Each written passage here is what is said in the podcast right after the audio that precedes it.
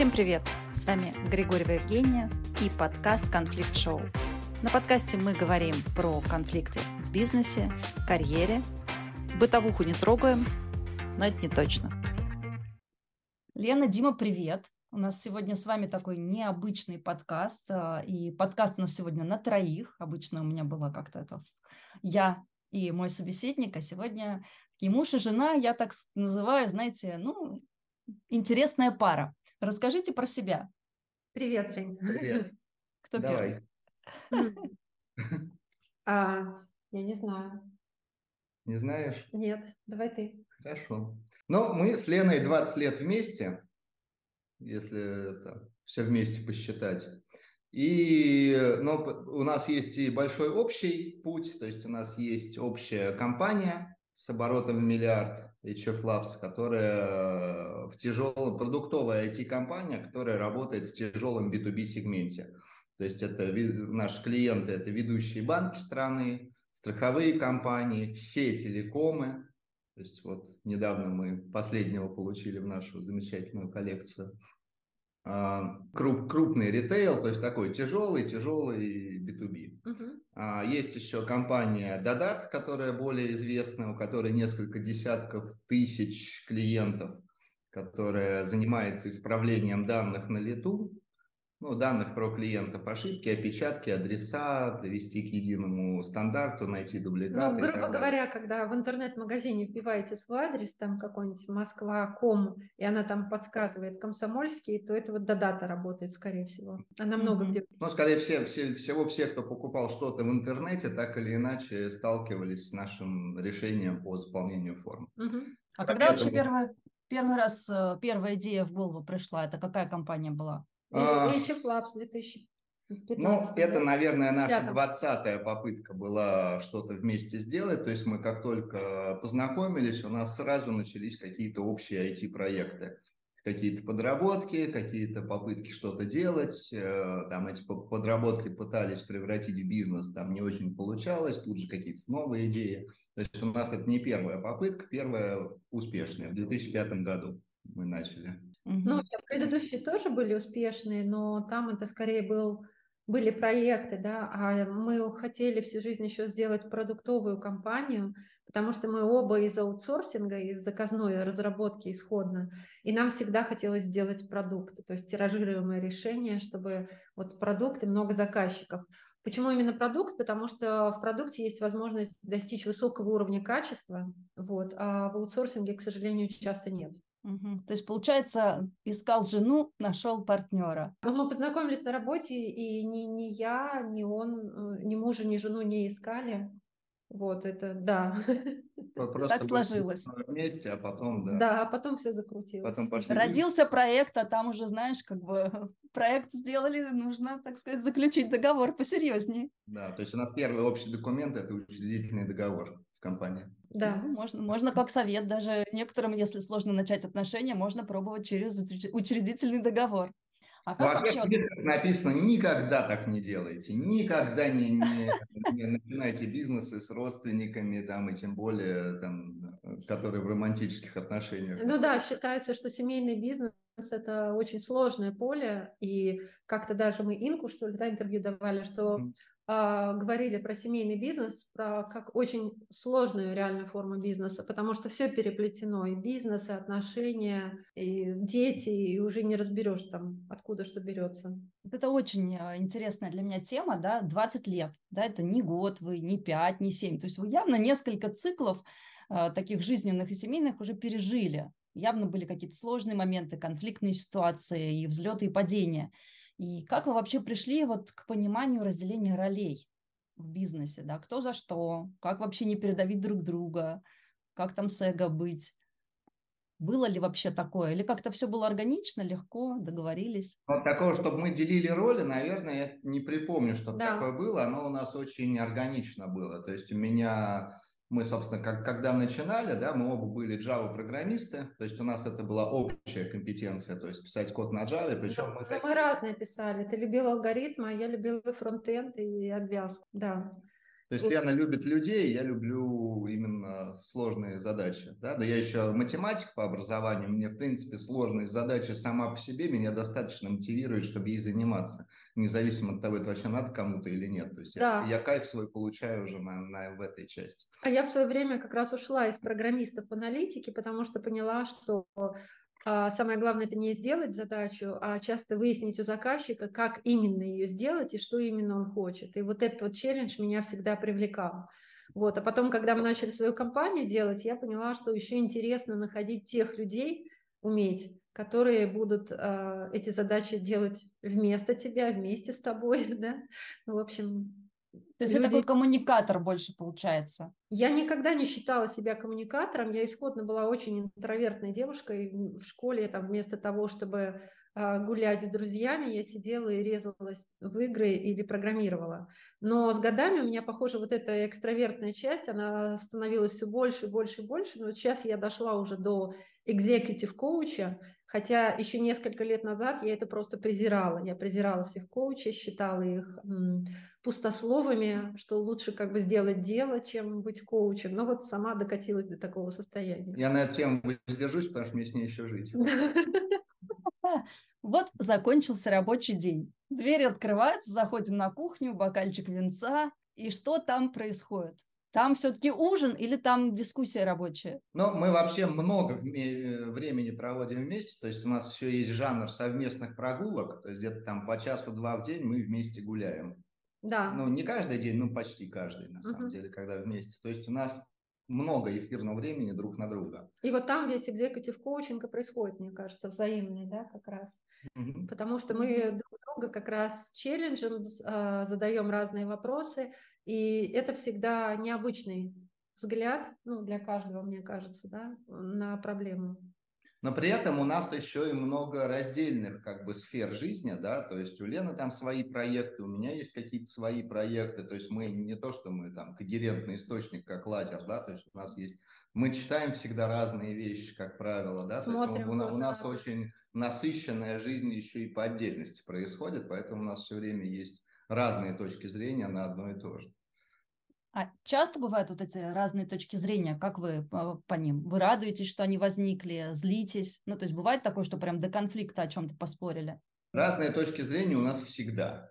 То да. есть у нас практически никогда не бывает, что мы на одно что-то смотрели с одного и того же ракурса. То есть это всегда, оно может быть не противоположное, но под каким-то углом всегда есть под разным. И, безусловно, конфликты тоже есть. Причем да. есть конфликты даже, которые дедлоки, то есть мы просто вот каждый при своем мнении не можем э, решить, какое, какой из них мы примем, да? Бывало же такое? Да.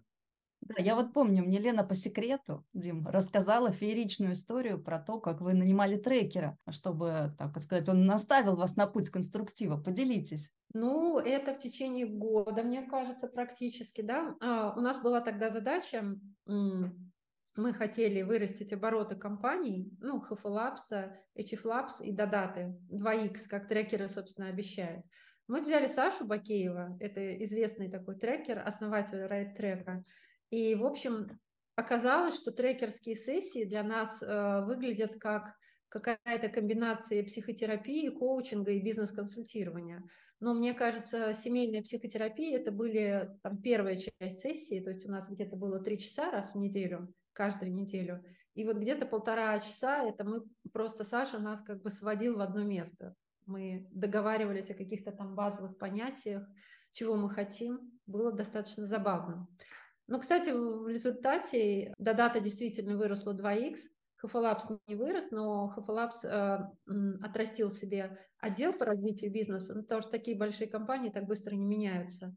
И я смогла передать операционное управление компании, вот где-то два года назад это случилось, и с тех пор я смогла заниматься вообще всем, что мне интересно. Еще больше потому кругозор стал и возможности, да? Да, да, потому что до этого я была фактически пришитой SEO для вот двух компаний, Додаты и Хафалапса.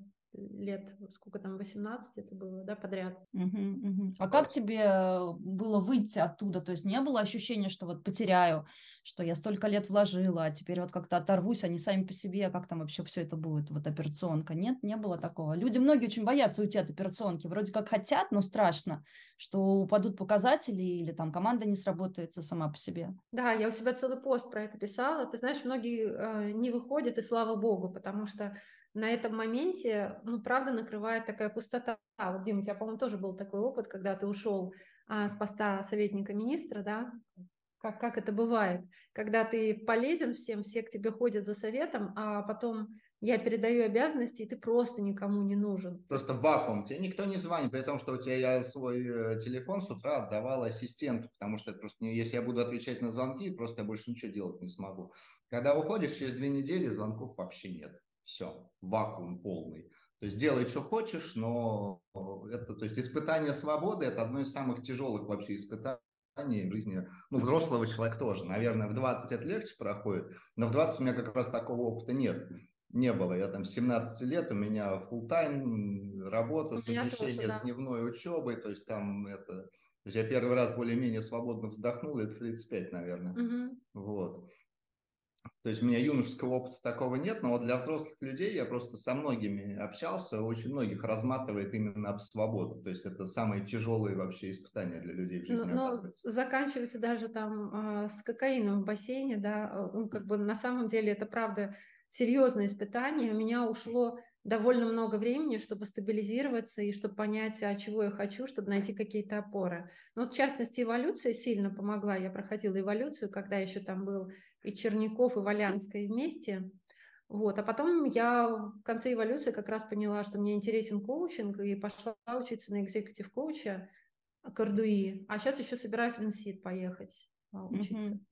То есть получается, для того, чтобы не попасть в вот эту ловушку свободы, ведь все хотят свободы, с кем не поговоришь, особенно если люди в корпорациях, первое, что хотят, это почему ты хочешь свой бизнес, тебе для чего? Но это свобода для меня, да, там деньги, они, понятно, вторичны.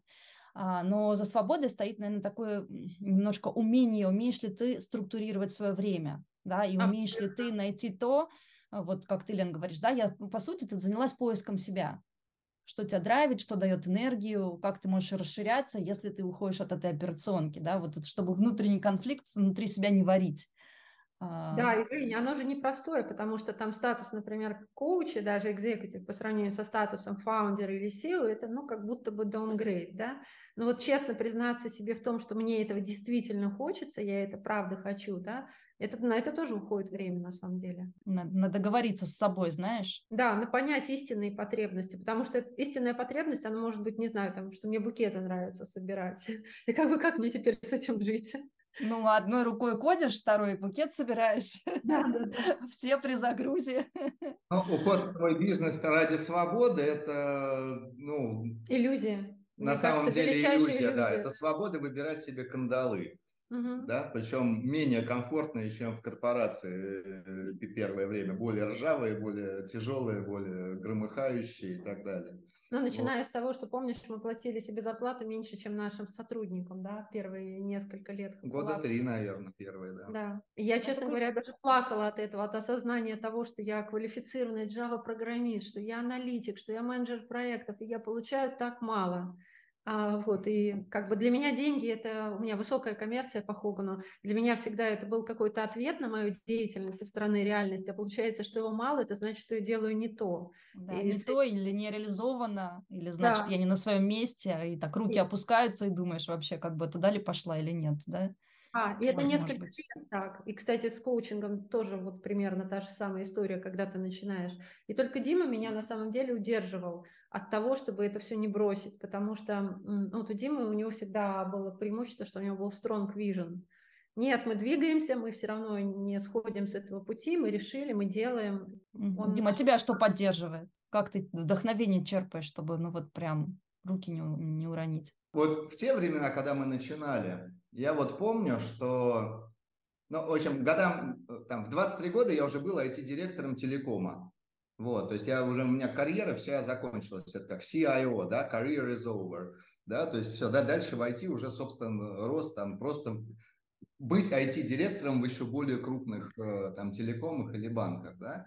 И я помню, что у меня вот размышления на тему, что вот, вот так оно и будет всю жизнь, у меня вызывало реальную паническую атаку с психосоматикой. То есть для меня это просто настолько было не, неприемно, я просто очень рано этого достиг, да, и вот представить, что вот это уже и есть все, game over, да, то есть вот что у тебя в 23, то, то, то так примерно и будет дальше, да. Мне было как бы вот, у меня панику вызывало, поэтому там идти в бизнес, любые авантюры, для меня это было меньше, даже при том, что это очень страшно, да, там, э, там и кассовые разрывы, и юридическая ответственность, это контракты с банками, там ого-го на самом деле. И все это у нас было, и как кассовые разрывы, и ответственность. И один раз, например, у нас накрылся банк, в котором у нас лежали все деньги, мы потеряли 15 миллионов. Ну, тогда для нас это было очень много. Да, и остались вообще без денег, а нужно было платить зарплату сотрудникам, и а, как бы это да. было достаточно жестко. Это 15 миллионов по курсу 24 рубля за доллар mm-hmm. или 25 Обалдеть. Такой челлендж непростой. Да. Это в самом начале было, то есть для нас это какая-то была космическая, конечно, сумма, которую мы потеряли. Вот. То есть у нас, mm-hmm. у нас все, мы вот все, все, всю, всю яму выгребли до дна, наверное. Вот все, что бывает, все, наверное, мыслимые ошибки мы, наверное, сделали. Вот, и отхватили. Но при этом по пути, так сказать, к росту вашего бизнеса у вас случилось три прекрасных кейса, я так назову, личных. У вас трое детей. Да. А, я когда это узнала, я не поверила. Я думаю, ну как так вообще возможно? И бизнес, и дети. Но дети, как бы, это все-таки очень много и времени, и ответственности, и вкладывать в них, и развивать. Э, как вы вообще успеваете, Лен? Как ты успеваешь? Вообще многие считают, что материнство и ведение бизнеса, а тем более в руководящей позиции, SEO, свой бизнес, вообще малосовместимая история. Угу. Я бы сказала, что сейчас это легкотня, потому что у меня младший 8 лет, и а, старшим уже 14 и 16 будет в этом году. И это вообще очень легко уже на самом деле. Старшие уже совершенно автономные. Да. А когда они росли, ну, дети наши, а, я помню, что это было непросто. Ну, начиная от того, что ноутбук мне привозили уже в роддом, да, э, я работала там.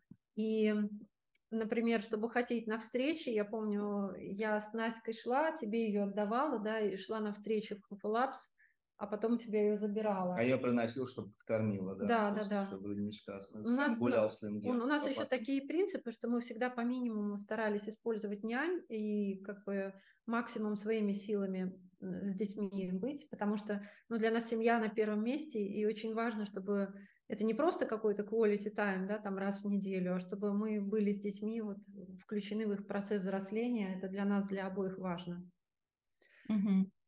А в плане... вопрос, как я успевала, mm мне кажется, это была просто сумасшедшая перегрузка, от которой мне, собственно, и понадобилось вот отходить последние несколько лет.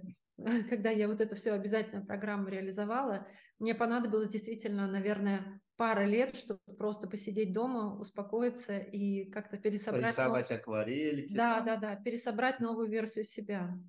Угу. В более уже расслабленном режиме, чем тогда это было. То есть тогда это было действительно напряженно. А я использовала, наверное, все навыки тайм-менеджмента, то есть время было расписано до 15 минут. Не было вообще свободного времени.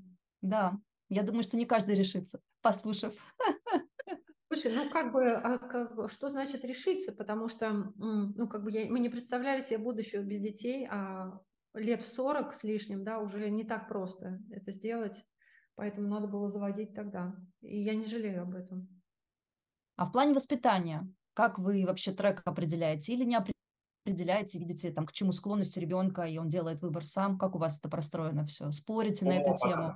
Да, пока у нас не было детей, я точно знал, как нужно вообще э, организовывать все образование, воспитание и так далее. С первым ребенком немножко мои установки пошатнулись. Сейчас с третьим я вообще вот с открытым чистый лист, с открытыми глазами смотрю и понимаю, что ну, тут знания в принципе быть не может. То есть, во-первых, дети все разные, во-вторых, ситуация меняется, и подготовка на самом деле детей к какой-то будущей жизни, да, это надо иметь очень четкую модель будущего, к какому миру мы их готовим.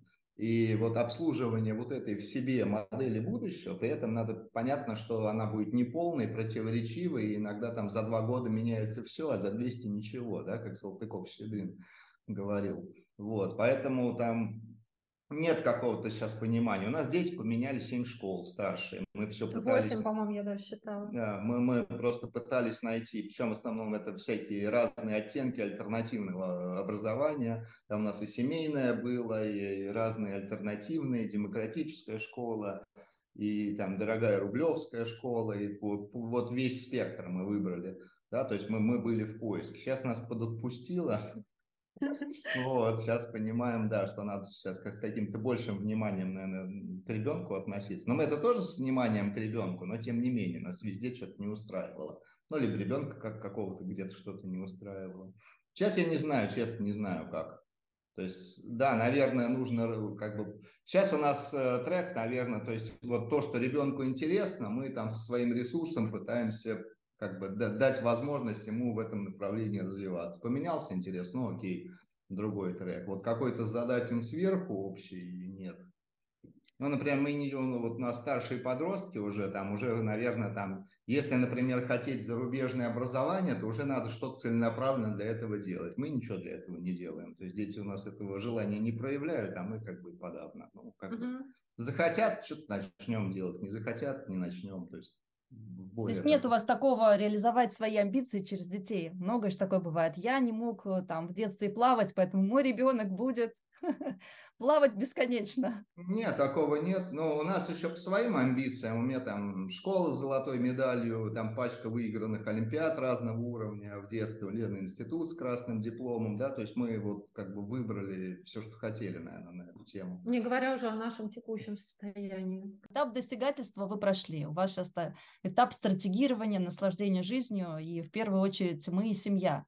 Получается так. Поэтому и получается партнерство э, комфортное. Такой секрет. Оно не всегда комфортное. Секрет в этом тоже. Но и тоже там пришло понимание, что самое важное в жизни – это ничего надолго не делать самым важным. То есть, когда мы говорим, да, там семья на первом месте, но если замкнуться на семье, я с ума сойду. Мне, мне нужно да. очень много воздуха, мне нужно отдельно от семьи какое-то время. Мне нужны путешествия там в одиночестве, например, да, мне нужно какое-то время в одиночестве. У меня там какие-то эти, то есть да, когда там вопрос там ребром встает, да, конечно, я предпочитаю всегда семью, да, то есть вот туда крен, да, но целиком, например, замкнуться на семье, это, это жуть вообще, на самом деле, для меня. Ну, я бы тут хотела поддержать наших слушателей в том смысле, чтобы у них не создавалось впечатление, что мы такие идеальные. У нас бывают затяжные конфликты, когда мы там неделями просто не можем не, ну, не то, что не разговаривать, а разговариваем только вот, как ты говоришь, конфликты, да, только в конфликтном тоне. И это достаточно долго продолжается.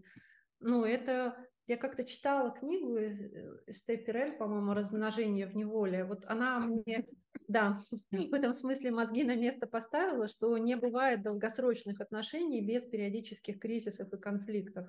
И что это нужно просто уметь переживать. Хотя, когда вот мы находимся в конфликте, кажется, что это все, жесть. Вот точно на этом все закончится, дальше ничего не будет. Ну, mm-hmm. то есть каждый конфликт, он примерно так и переживается. То есть очень сложно вот эту стратегическую перспективу удерживать. Но иногда, как бы, да, это случается. Ну, мы много раз собирались, да. Да. Да, семьи, которые конфликтуют, они, наоборот, э, более счастливы, потому что у них нечего держать за пазухой. То есть они все равно в какой-то момент выкладывают вот эту вот причину конфликта на стол, а когда ты все выложил, оголился, в общем-то, ну, как бы решение уже можно найти. Неважно, займет это там неделю или один час но оно выйдет. А когда ты вот это вот умалчиваешь, я говорю, я называю это, потом развелись из-за невынесенного мусорного ведра. В общем, так долго копилось и не могли договориться. И со стороны это иногда выглядит страшно. Дети иногда думают, что мы все, это последний день наш вместе. Но это помогает как раз-таки удерживать отношения на длительной дистанции. Давайте напоследок попробуем дать три совета тем, у кого, возможно, есть сложные конфликты внутренние относительно того, а вообще мне как выбрать, остаться в корпорации или идти в бизнес. Или наоборот, они сейчас в бизнесе и думают, ну, как бы, а как мне со своим партнером, да, договариваться, как мне выстраивать отношения. Вот какие-то конфликтные бывают вещи, чтобы вы вот э, три ключевые темы, которые человек мог бы уже завтра утром проснувшись подумать, вот, говорили ребята, попробую. Давай я начну. Давай. Ну, во-первых, на все развилки очень хороший ракурс дает посмотреть с точки зрения проблемы горизонта. То есть то, те решения, которые оптимальны в коротком горизонте, они же делают невозможным успех в длинном горизонте. Врать очень выгодно в коротком горизонте, там, воровать выгодно в коротком горизонте, да, очень много вещей. Лениться выгодно в коротком горизонте, да, но это же и создает проблемы э, как бы для длинного. Ну или опять же, там, если предпочитать все время решение длинного горизонта, теряется ощущение радости бытия, потому что э, потому что здесь и сейчас нужно чего-то вот вот, и все время приходится колебаться между этими. Просто вот этот ракурс, да, что вот контракт все время, да, вот сейчас я работаю на короткий горизонт, сейчас я работаю на длинный. То есть вот эта вот осознанность того, в каком ты сейчас как бы месте находишься, да, особенно если это где-то фиксируешь, и видно, что крен. О, у меня сейчас пошла это, короткий горизонт, да, вот я ничего не делаю для будущего, смещаемся. Или что-то у меня одно сплошное будущее, я потерял настоящее. Да? Просто и то, и то плохо. Да? И вот очень важная вот осознанность в том, где ты сейчас находишься в каждый момент времени. Ну, я вот второе посоветовала. Мне всегда лично помогали ну, медитации, да, в чем-то, как методика обнуления себя, да, там ежедневная, минут на 15. И опять же разговоры с толковыми коучами, психологами, потому что это помогает осознать именно свои потребности. Вот эти вот таблички традиционные, там, свод-анализ, там, не знаю, плюсы-минусы, никогда мне не помогали, хотя я всегда думала, что по MBTI я Джей, что я человек рациональный, но по факту я так решение не принимаю. То есть решение я все равно принимаю, исходя из какой-то вот внутренней глубинной интуиции. Говорят, это качество предпринимателей часто. Да, да, только хотела сказать, что да, многие подмечают, что именно предприниматели с такой с чуйкой, насмотренность, интуиция, как ее назвать, не знаю, но это то, что помогает как раз-таки расти, двигаться и, как говорится, руки не опускать. Третий ну, совет на двоих. Я думаю, что все люди по интуиции, просто предприниматели разрешают себе такое поведение нерациональное. Потому да? что оно иногда выглядит очень странно. То есть хочется, например, пойти на курсы каллиграфии, да, как в свое время Стив Джобс, а потом он это использовал в шрифтах для Apple. Но когда ты идешь на курсы каллиграфии, ты не знаешь, как, как это сыграет. Тебе просто интересна каллиграфия. И вот в этом фишка принятия решения на основе интуиции. Она иногда и каллиграфия неинтересна, но просто тебя туда ноги несут, и просто вот у предпринимателя говорит, ну окей, несут, значит несут. Но тоже... С улыбкой и благодарностью примем реальность настоящего момента. Просто люди вот из корпоратов, они все время пытаются отстроить вот всю вертикаль, а как мне это позволяет там э, достигать целей? Да никак. Но, как ни странно, да, очень многие вещи, да, там, а, они совершенно внезапные какие-то знакомства решают, да, которые ты просто бы не познакомился, если бы не отклонился от маршрута следования целей. У меня еще недавно я читал, ну, давно на самом деле, а, книжку «Why Greatness Cannot Be Planned».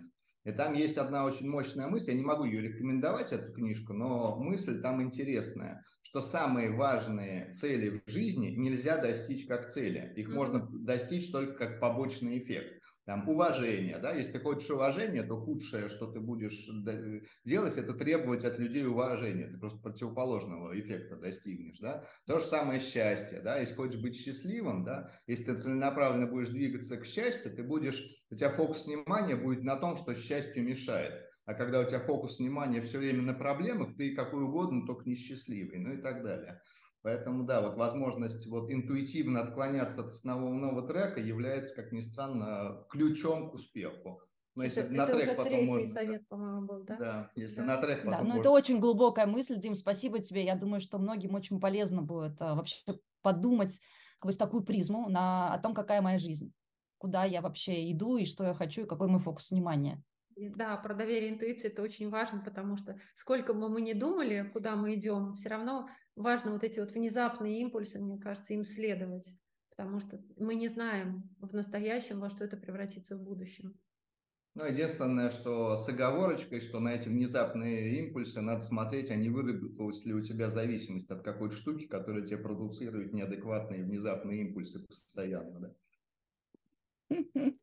Вопрос, в каком состоянии ты находишься еще, когда эти импульсы пошли. Надо ли их немножко заземлить? Третий совет на двоих какой дадите? Медитировать. В любой непонятной ситуации спать и медитировать. Ну да, это про, про, наверное, то, что как нас на эволюции учили первичное состояние, да, что сначала состояние, а потом все остальное.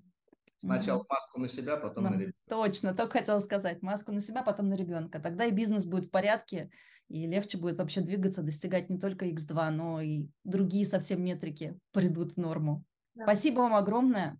Я Спасибо. очень благодарна Спасибо. за ваши мысли. Я думаю, что многим очень откликнется и будет полезно. Спасибо тебе Спасибо. большое за приглашение. Да, обнимаю. Пока-пока. Пока. С вами была Григорьева Евгения. Подписывайтесь на мой телеграм-канал «Есть консерн» и следите за новыми выпусками.